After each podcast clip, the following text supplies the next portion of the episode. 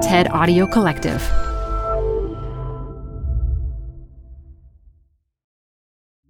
Got a business problem? There's a TED Talk for that. Stay updated on everything business on TED Business, a podcast hosted by Columbia Business School professor Modupe Akinola. Every week, she'll introduce you to leaders with unique insights on work, answering questions like How do four day work weeks work? To Will a machine ever take my job? Get some surprising answers on TED Business, wherever you listen to podcasts. This archival episode of Design Matters originally dropped in August of 2022. You know, when I look back, sometimes I don't recognize that person. She was so, or I was so disciplined and so dedicated and committed to one thing, and that was to win.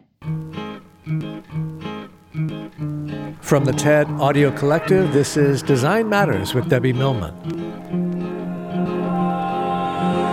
For 18 years, Debbie Millman has been talking with designers and other creative people about what they do, how they got to be who they are, and what they're thinking about and working on. On this episode, Chris Evert talks about her career and the business of women's tennis. Our generation built a tour, and we worked hard to build that tour.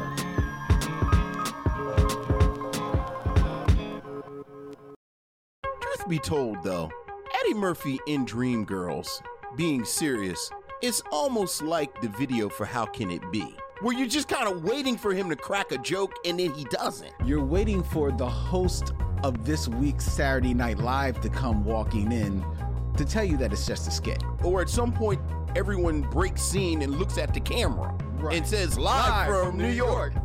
It's Saturday night. The Micheaux Mission. Two men, one podcast, every black film ever made. New episodes drop every Wednesday. Subscribe on Apple Podcasts and Spotify or wherever good podcasts be. When you think of Chris Evert, you might think of her many years at the very top of women's tennis, of her double handed backhand and her way of dominating the baseline. You might remember her epic matches with tennis legends including Billie Jean King and Martina Navratilova. Or you might think of her as an expert tennis commentator on television, where for decades now she has been displaying her deep knowledge of the physical and psychological aspects of the game. Along with being central to the development of women's tennis as a major sporting event, she has also other creative passions, including jewelry design. Today, we're going to talk about her new line of tennis bracelets and her groundbreaking, legendary career. Chris Evert, welcome to Design Matters. Thank you. I'm so happy to be here with you. Chris, I understand when you were five years old, you were in the live audience of a popular children's program called The Skipper Chuck Show. And the audience was all kids. And there was a segment wherein Skipper Chuck would ask questions. It just so happened that on your one appearance on the show, Skip put a microphone in front of you and asked what your father did for a living. You lied. What did you say and why did you say it? Uh, that was my first performance on TV. And you're right, I did lie. Um, and I think at that time, my father was a teaching tennis pro. And I was embarrassed because all these other kids were saying, My dad's a doctor, my dad's a lawyer, you know, so I was embarrassed. Okay. Just I'll just put it out there. So I said, He's a painter. Where did that come from? and I don't even know if I meant did he paint houses or did he was he an artist or what? You got me. You got me. I I was thrown off. I didn't want to say he was he was a tennis pro or instructor because there were very few of those in those days and I wanted to be more mainstream. So I said he was a painter. I, I, hope that I hope you're not saying that set me set me up for the rest of my life. oh my God, no, no, not at all, not at all. Um, my could, my mom was a there. My mom was a painter when I was growing up, and I remember I once lied and said she was a receptionist. oh, thank heavens! I'm not the only one that lies. Okay, good. what did what did your dad think of of being re recategorized? I think he laughed. I think they were just laughing. You know, it was like what? they were in the audience, and and he just laughed. And um, uh, I just was very shy at that time, and I didn't like attention, and I just didn't want to be controversial and and different than anybody else. So I just went mainstream with the painter Yep. word. Yep. Your dad was first introduced to tennis as a ball boy for the legendary player Bill Tilden, where he honed his skills on courts made of wooden boards. And he received a tennis scholarship to Notre Dame, where he was a captain and played number one singles. What made him decide to become a tennis coach? Well, I don't think he had any choice because he played number one for Notre Dame and he also played on the men's tour, professional tour. And well, it was amateur tour in those days, but he actually won the Canadian Open. He won the national indoors. He was really starting to make a name for himself. And then he got drafted and he went into the Navy for two years. And when he came back, he realized that he had to get a job and he had to make money and he had to earn a living. You know, it was it was time to be serious and get a serious job. Your dad worked at Holiday Park in Florida and started coaching you and all your siblings when you were each five or six years old. And you've all made tennis a significant part of your lives. All that being said, you've stated that your dad might have been prouder of not having to pay for college for any of his kids than he was of your specific success. And you've also written about how when you were very young, you preferred to swim with your friends than play tennis and remember being very mad at him because he took you away from that. Did you resent playing tennis at first? That was interesting. Yeah, I I was um you know, I, I like to have my friends and every um, day after school I would go over to Kara Bennett's house. She was my Ah. best friend and she had a pool at her house and we did not have a pool at our house. We were not that lucky and we didn't have that much money. So I would go over to her house and swim and then we'd have barbecues. And all of a sudden one day my dad picked me up from school and he brought me to Holiday Park. And I'm like, what the, you know, know, of course I, I wasn't thinking that, but I was like crushed. I was crushed. And he started bringing me over to, to Holiday Park every day. And there was no more Cara Bennett uh, pool parties, ex- except maybe on the weekends. But even that fizzled out when I started playing tournaments on the weekends. So I was d- definitely resentful in the beginning, as resentful as a five year old or a six year old could feel, but it's not a nice feeling. I couldn't voice my opinion because my dad was very he was a very dominant kind of a guy and he was you know you you didn't say no to him you know he was very strict and and i remember i do remember feeling resentful but then time went by and i developed new friendships you know with the girls at holiday park and so i mean it took a little while but then i started to to have some friends there and started to play well and I started to have something that I was good at.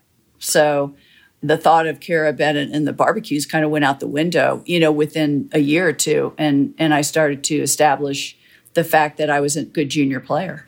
When did you first realize you had talent? I think you know you have talent when you play tournaments and you measure yourself against other girls and you see the results and winning matches. And then you get to the semifinals and then you get to the finals. And I was always, even in the 10 and unders, one or two in the country. And the 12 and unders, I was one, and 14, I was one. And so I was a very successful junior player. It was really good for my self esteem. You know, at that young of an age, I think kids need to feel good about themselves.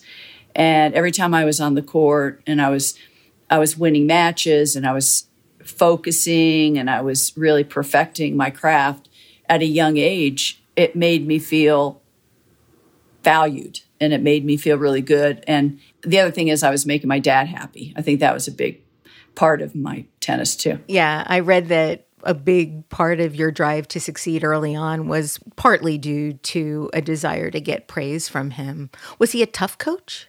No, no. He, you know, I think when I look back, um, my father never yelled at me once because I lost. He only got mad one time when I when I gave up, and I just gave up. I just I was like so. I was so discouraged that I just, you know, gave up in a match and then he got mad. But he was one of the better tennis dads, you know, no pressure. Um, he didn't even go to tournaments to watch. He sent my mother because he got too nervous. But he was strict. It's like, okay, practice time's at eight o'clock in the morning. You're going to practice four hours today. After it rains, you're going to practice. No, you cannot go to a sleepover because you have a tournament the next day. So, I mean, in, the, in that respect, he was he was pretty strict. But to me, strict is is different than you know dominating or the fact that he he didn't give me any freedom to do anything. Your dad taught you something that has become instrumental to your success. He taught you how to bottle your emotions during a match and never give your opponents an indication of how you're feeling. And I read that he taught you that anytime you show emotion, you give your opponent an opening to play you as well as the game, to exploit your mood and coax you into poor strategic choices. And I was wondering, how did he teach you that? I was practicing. Um, I think he just watched me practice one day and I like banged my racket or threw it or something, which I did often in practice. And finally he said to me, he goes, Chrissy, you got to stay calm. You got to be cool out here. He goes, because you don't want to let your opponent see that you're upset because they'll have that aha moment. I've got her. And they'll gain more confidence. And I became known as the poker face after that, like Little Miss Poker Face, because I would not let my opponent see if I was discouraged or if I was not, if I was mad, if I was unhappy with the way I was playing. I just had that placid look on my face. And I think that won me a lot of points, a lot of matches, and a, and a lot of Grand Slam titles. Just having that temperament, it really did work because whenever I played a, a girl and I saw that she was upset and banging her rack and discouraged, I mean, I, I knew I had her so that's really sending a message across the net to the other player. How were you able to manage that? I, I just was watching um, the new series, A League of Their Own, and that famous line, There's no crying in baseball, shows up again in this series, which made me really happy. I, I can't control when I feel emotional. Just, you know, preparing for a show like today, I can't imagine being on the world stage and having that kind of pressure and being able to control your emotions. And so few athletes actually can. Was there techniques that you used to be able to do that? Well, you said something very important. You said you like maybe have tears before the show or whatever. It's it's just during that performance mm. that I'm mm. like placid and I'm I try to turn the emotions off because I'm a firm believer and I tell I tell all the, my kids that I mentor in tennis, I tell them when you get too emotional, the mind turns off. Yeah, I can I can relate to that. you know, right? You're feeling, feeling, feeling, but you're really not thinking. And you have to think when you're a tennis player. It came easy to me. I, I and I say that not in a boastful way, but in a way that I wasn't the naturally strong quick athlete of a Martina Navratilova or a Steffi Graf or a Serena Williams. So I had to compensate and find other ways, other edges. And I realized at a young age that my temperament, by being calm and cool on the court, by being present in every single point, and trying to win every single point and having you know just a good mental be, being strong mentally i felt that that was my, my the strength of my game. But trust me in my personal life i'm a you know i'm a wreck. So i mean i that you makes know, me feel a little bit better. Yeah yeah. And and then you raise kids and you go what the heck? You know what what do i do now? You know my hands are up in the air all the time. So I think that that was the only place that I could control myself and I, I could be in control. So I find that the players that have a lot of talent are the ones that some somehow don't always make the right decisions in their game because they have too many choices or maybe they're a little too emotional. You know, there are players that are very talented physically, very talented mentally, and very talented emotionally. But it's great if you can have all three. You've said that because you were small and not the type of player who was going to pile up winners, your dad built your game around minimizing errors. And I was wondering if you could talk a little bit about what that means. Well, I couldn't blow anybody off the court with my power because I was small. Um, as much as even as a pro, I went and I, you know, really annoyed me because I did everything Martina did. I went into the gym like she did, and I, you know, I trained like she did.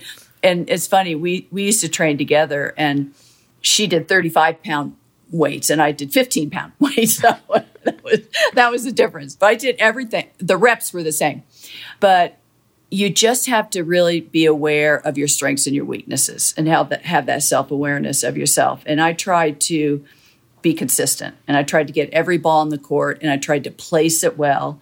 I tried to move my opponent from side to side. I tried to outsteady them. Um, i tried to drop shot. I used my drop shot my lob. I had you know some variety in my game. And i just feel like nowadays with this power game everybody talks about oh, you know, so and so hit 35 winners. Yeah, well, they hit 45 errors. Mm. you know, that you know, it kind of balances. You lose a point when you make an error, and you win a point when you make a winner. So I was winning more points forcing my opponent into making an error than I was make, making winners. Is it true that your two handed backhand was developed out of necessity more than desire? Yes, because at five years old, we didn't have the children's rackets back then. We used adult rackets. So they were heavy. And I was fine with my forehand, but that backhand, when I had to come over here and, and use it, the back of my right arm, very often the racket would fall out of my hand. So I just I just got frustrated one day and just gripped it with two hands and started hitting with two hands. And it was mainly for strength reasons.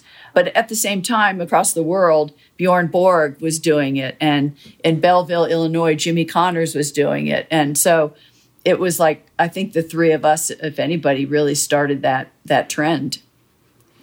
So much has been written about the impact that your father has had on your life, but your mother was also very influential as well. What was the most powerful or enduring lesson that she taught you? Yeah, it's interesting you say that because I, I do a lot of interviews and mainly it's about my career. And I talk about my dad a lot. He was my he was my inspiration when I played. He taught me how to play. He's my coach my whole life. And I and I think I did an interview like two weeks ago and talked the whole time about my dad. And I looked at a picture of my mother on the wall and I just burst into tears. Oh. I know. Because, you know, she I don't talk about her enough. You know, and I she was the glue to the family. She was someone who was the opposite of my dad. You know, she was very sweet and very calm and thought it was very important that we were normal kids and that we did other things besides play tennis. Um, but in those days, in the 50s and the 60s, the wife had her place. Yeah. And her place was to, you know, honor my dad and and really sort of do what he he was the boss of the family. So, but she went traveled to Termas with me, thank heavens. And because she was so relaxed and she didn't know a lot about tennis, it it actually kept me relaxed. And you know, we'd go to museums and we'd go sightseeing in Paris, and we'd, you know, I would never have done that with my dad. So my mom helped to keep me uh, more well balanced and and uh, calmer.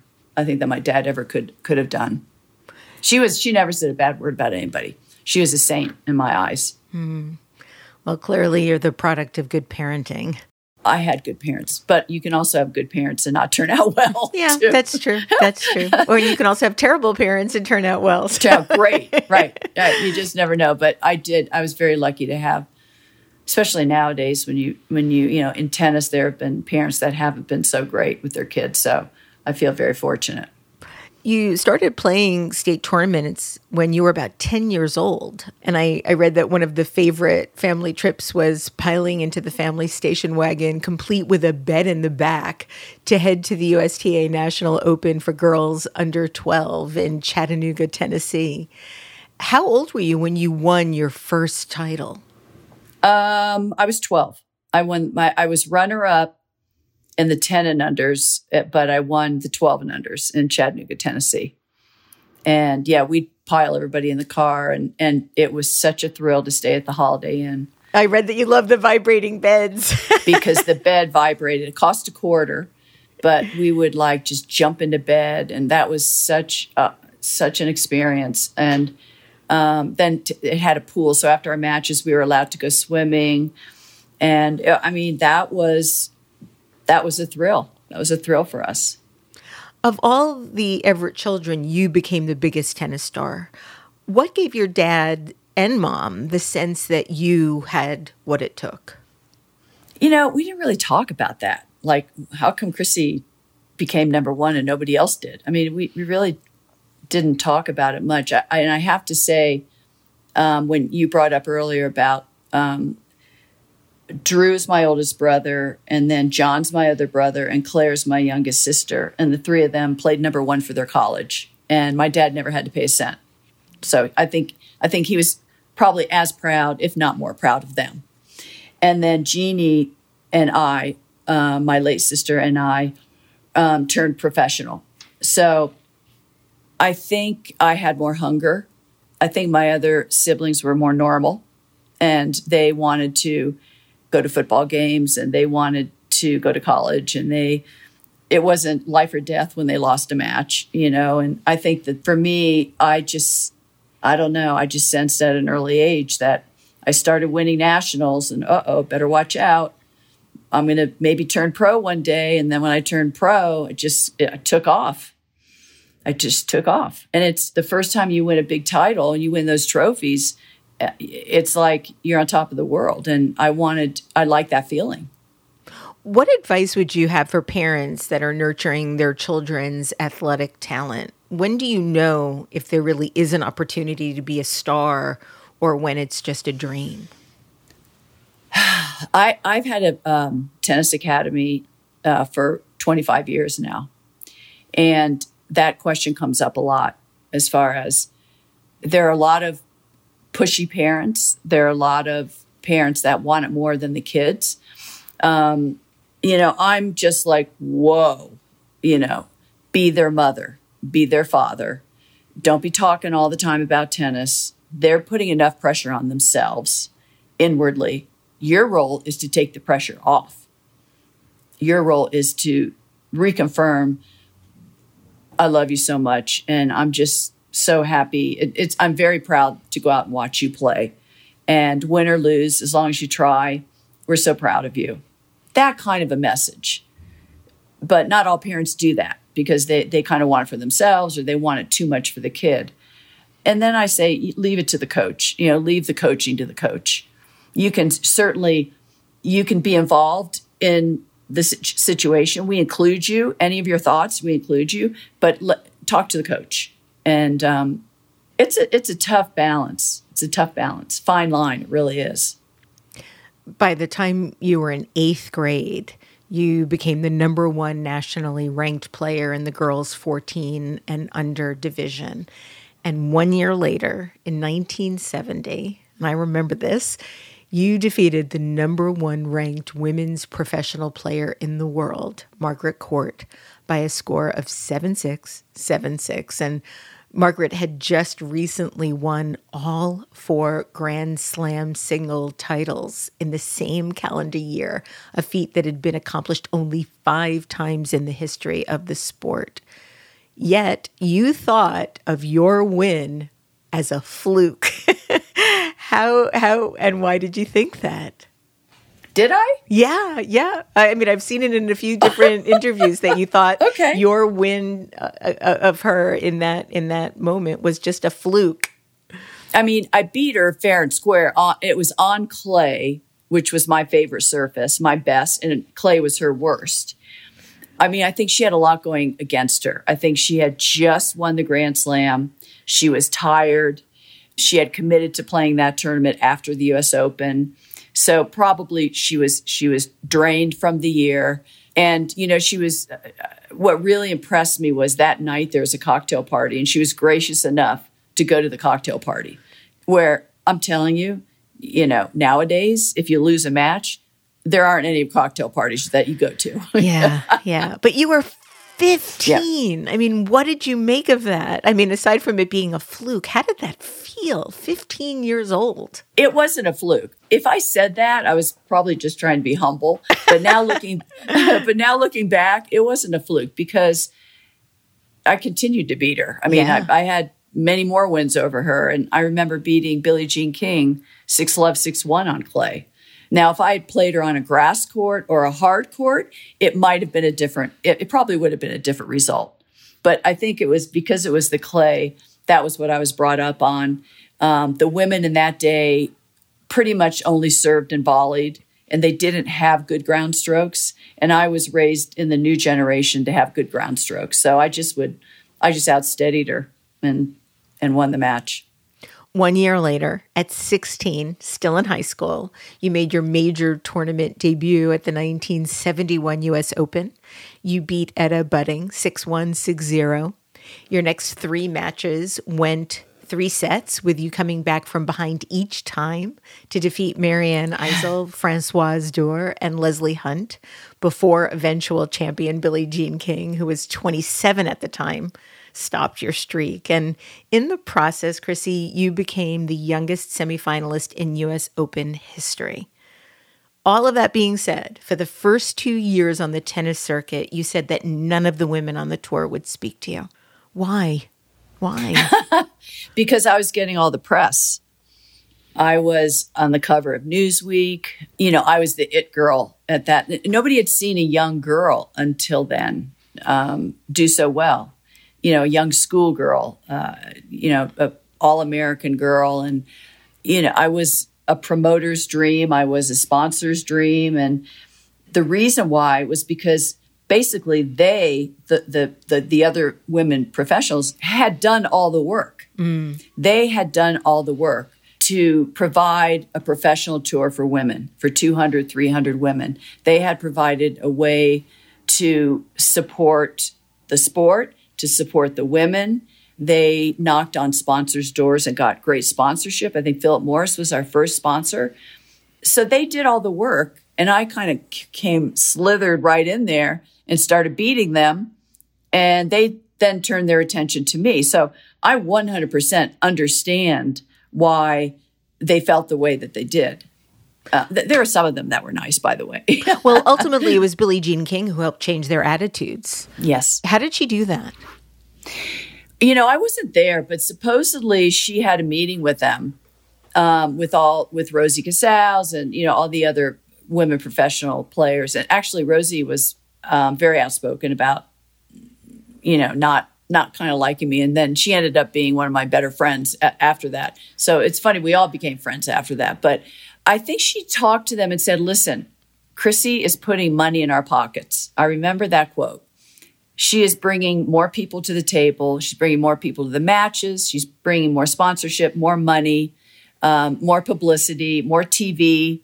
And this is very important for the growth of the game of women's tennis. You should be lucky that she's there. And I think that that kind of changed their philosophy a little bit. So it was Billie Jean that she was the one person that wasn't threatened by me. That was nice of her Yeah, yeah. because she had vision. She always saw the long term.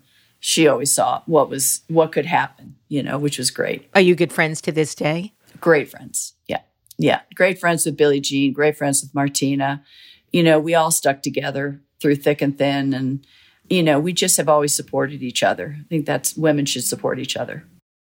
You turned professional at 18 in 1972 and began what can only be called an assault, an all out assault on the record books. And I want to share a short list of your extraordinary accomplishments now. You became the first player, male or female, to win 1,000 singles. You won 18 Grand Slam singles titles, 157 single titles, and 32 double titles. In your 303 tournaments played, you reached 273 semifinals with a win loss record of 90.1%. You were ranked the best female tennis player in the world for 260 weeks.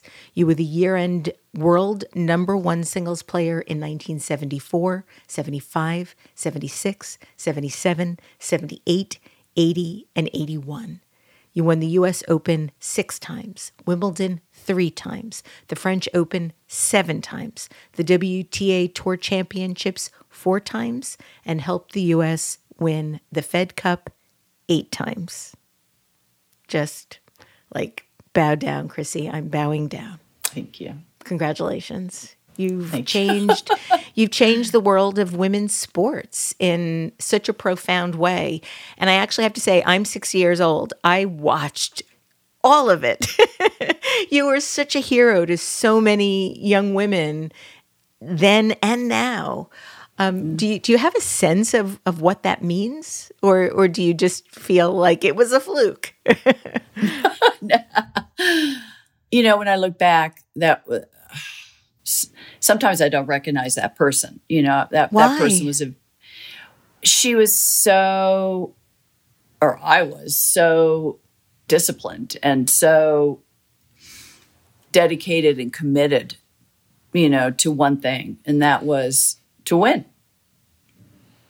When people ask me, "What do you think you've done for the game of tennis?" and I, I always say, "Oh my gosh!" I go, I had two huge trailblazers in my era, Billie Jean King and Martina Navratilova. And Billie Jean just opened the doors to equality and equal pay. And she just was such a visionary and such a great leader to all of us. And Martina coming out as gay and you know she had her own leadership and she she had her own path that she followed in a very very authentic way. And i kind of like was the girl next door. I mean i was like okay that's kind of like you know white bread you know what what is i kind of got lost in, in that shuffle a little bit. But when i look back i realized that what i what i helped to do was to encourage young girls to become tennis players to say, hey, it's okay to be athletic. It's okay to have muscles. You know, it's okay to be tough. You can still be feminine. You can still have your friends. You can still wear your jewelry, which we'll get into later. You can still, you know, you can still be yourself. Because when I first came on the scene, having muscles and being tough was not attractive. Yeah. It was taboo. I mean, when you look at it, it was taboo. So I think that I helped to bring some more tennis players to the table. And also, I think what I did was I think I made people realize that, or young girls realize, hey, you don't have to be the biggest, the strongest. You don't have to hit the hardest. You don't have to be the most powerful. You don't have to move the quickest. That if you work hard and you put your mind to something, you can still excel. Look at me. I'm five foot six. And and I couldn't blow anybody off the court. So just giving inspiration to young girls, I think, even even even more than the records, I think means more to me. your domination of the game and your sort of steely demeanor on the court earned you several nicknames, including things like the Ice Princess. Um, what did you make of that? Those nicknames were formed the first year I went over to Wimbledon. The, the British press Yeah, they thought a schoolgirl should be giggly, and so they dubbed they dubbed you the Ice Maiden, exactly. Ice Princess, Ice Exactly. Maiden. I was called Little Miss Metronome because I just all I did was just hit every ball back.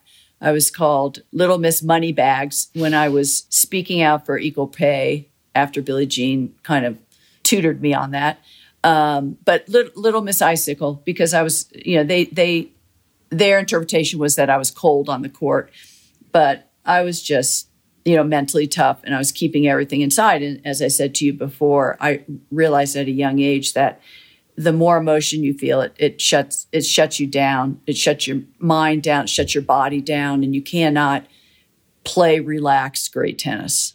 Do you think that those types of nicknames might happen now? Do you think that, like, how do you think the press impacts the way tennis players play now? Oh, no. It would be very inappropriate. That's the word now inappropriate. Mm-hmm. I mean, I know that as a commentator, I have to watch everything I say about a player. If I say someone's very athletic, that can also mean that they're not mentally tough. Trust me, I've been told these things. So it's like in this day and age, I have to watch everything you say. In that day, you could say anything you wanted to. You could say somebody was a clown and you wouldn't get in trouble. You could say, you know, the bad boys of tennis and Ilie Nastase was nasty Nastase. Yeah. Nasty. He right. was nasty. Jimmy was the bad boy and John McEnroe is the bad boy. And and now it's like Kyrgios is sort of the bad boy, but they're very cautious with how they explain it. You know, it's just it's just so different. It's just so different now. Which I don't know, good or bad. I don't know which I don't know which is better. I don't know. I think we're we've gone over a little bit too far with the you know, as a commentator, I would like to say if somebody's not playing well, somebody's playing poorly, even if they're really playing bad, you know, instead of saying, "Oh, I guess it's not her day," you know, somebody's playing poorly right now. She's a much much better tennis player, but you'd get blasted if you said that. Yeah, yeah. How did you feel when you weren't playing well? How did you sort of pick yourself up after losing a match? I played a match once when I was 16 against Nancy Richey, and I was down 6 1, 5 love, 40 love. And I won the match.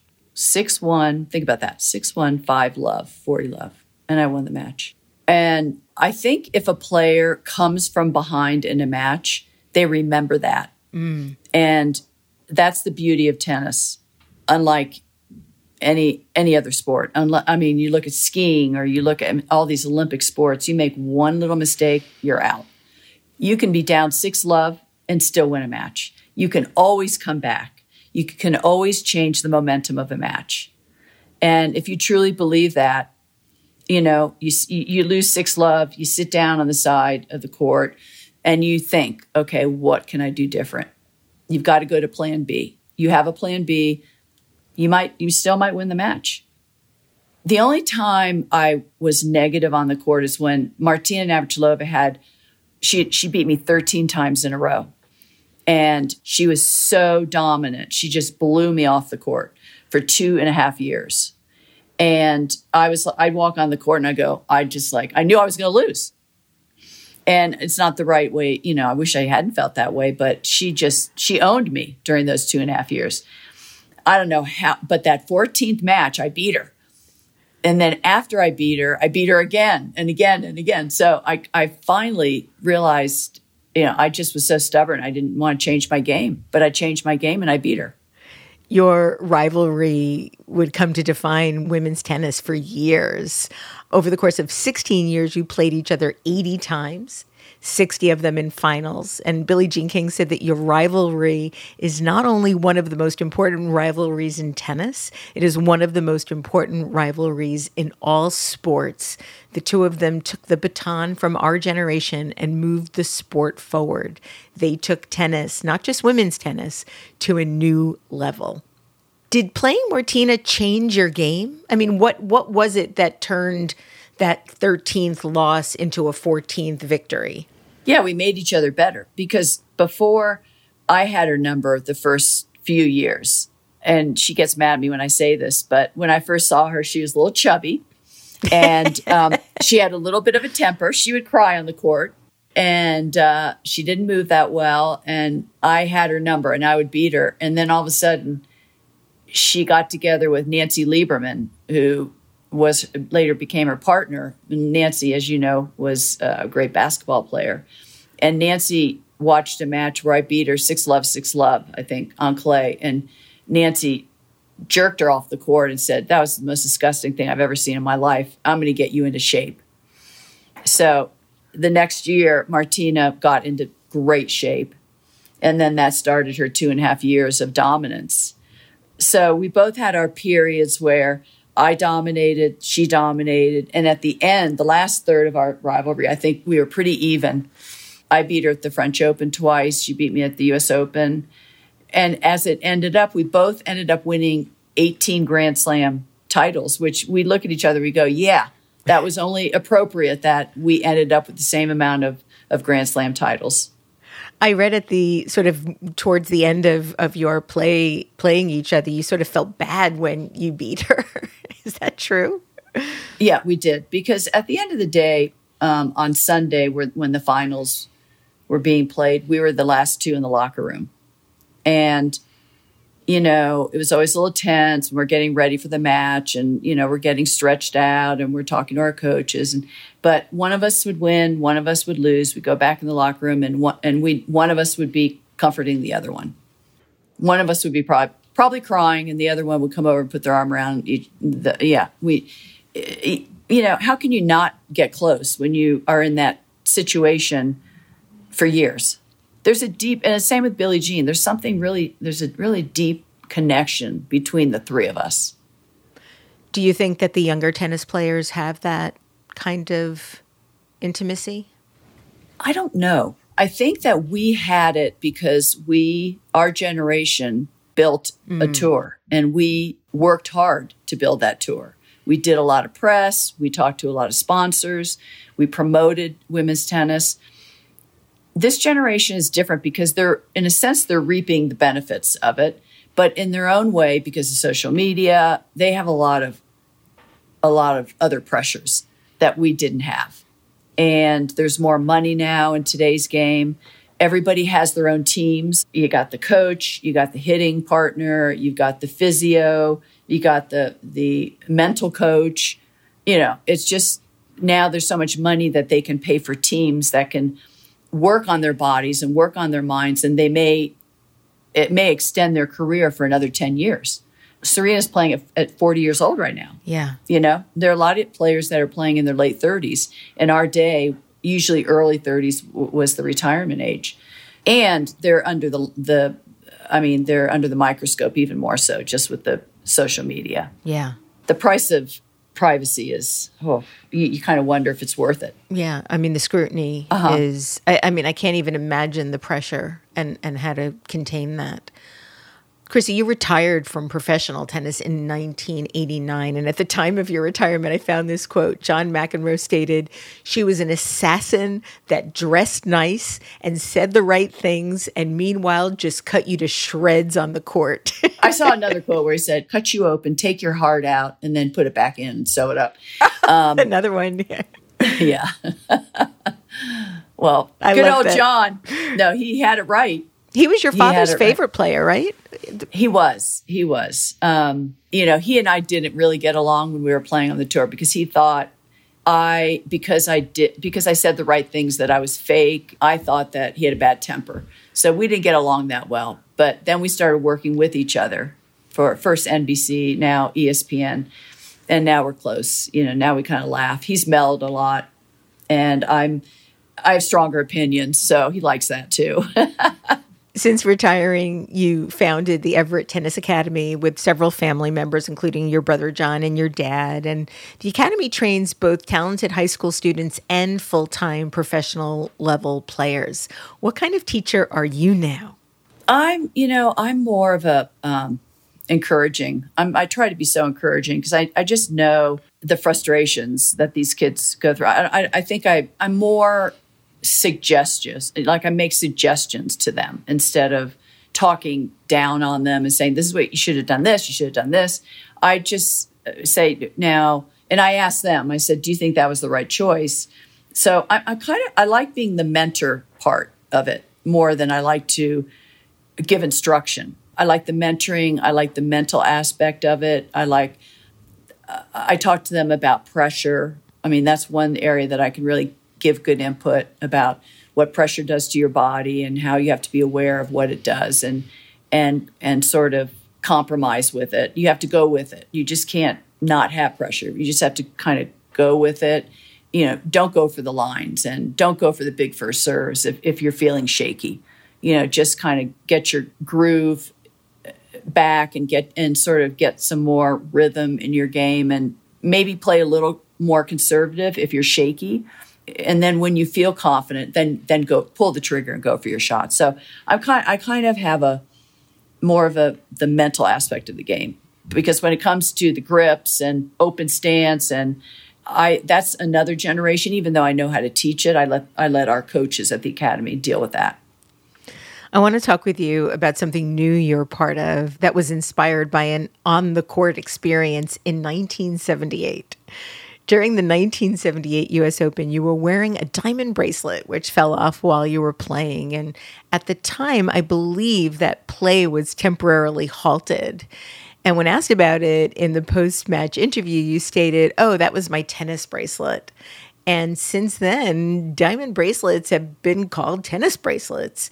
After all these years, you have partnered with jewelry designer Monica Rich Kosann to bring the first authentic and original tennis bracelet rooted in its founding story to fine jewelry for the first time. How did this partnership come to be? I actually reached out to Monica because I've always been a fan of her jewelry and I like the message behind it. A lot of it's empowerment. And so I reached out to her and I said, you know, there was one time, I think 40 years ago, where I put my name on a diamond bracelet for a year, but had no collaboration, had no creativity. It was like an endorsement that all athletes did. They slapped their name on something, they got their paid, but they had nothing to do with it. I said, and I, I just been thinking a lot about it now where I feel like there was a collaboration that we could that we could join together and um, create an authentic tennis bracelet and reveal the, the real story. And she said, okay, she goes, so what do you remember that day? Mm. And I said, I remember playing on center court it was a green court, the white lines. I remember sweat on the court. I remember my diamonds sparkling. And she said, interesting. And she mocked up a bracelet that was, I was knocked my socks off because, you know, each of the bracelets had a little pear shaped drop or, or a white sapphire, which signified sweat. Then three of the braces have a little emerald in the in the mm. middle of the the diamonds that signify the green court. At the end, there's a little CE. But I I just it was important for me, and I don't I don't apologize for this. Some people might say, oh, "Please," but it was important for me to be feminine when I was playing because I was playing a very rugged sport where you were sweating, you were falling, you were you know, you had to develop muscles to be strong to hit the ball.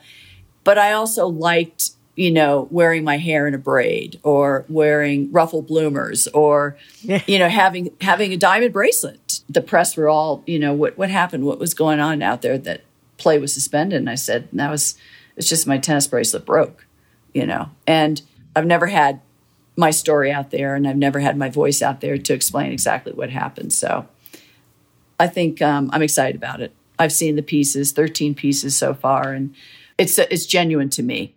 It's not slapping my name on an endorsement. It happened to me. No, they're beautiful, beautiful yeah. bracelets. I covet. I covet them. yes, they are. Did you have a lot of back and forth with Monica? What was the creative process like? Did she show you yes. sketches, and then you would have talk about how how that worked? Yeah, we did. We did. We did it together. We. I mean, I am look, I'm not in the jewelry business, but I know what I like.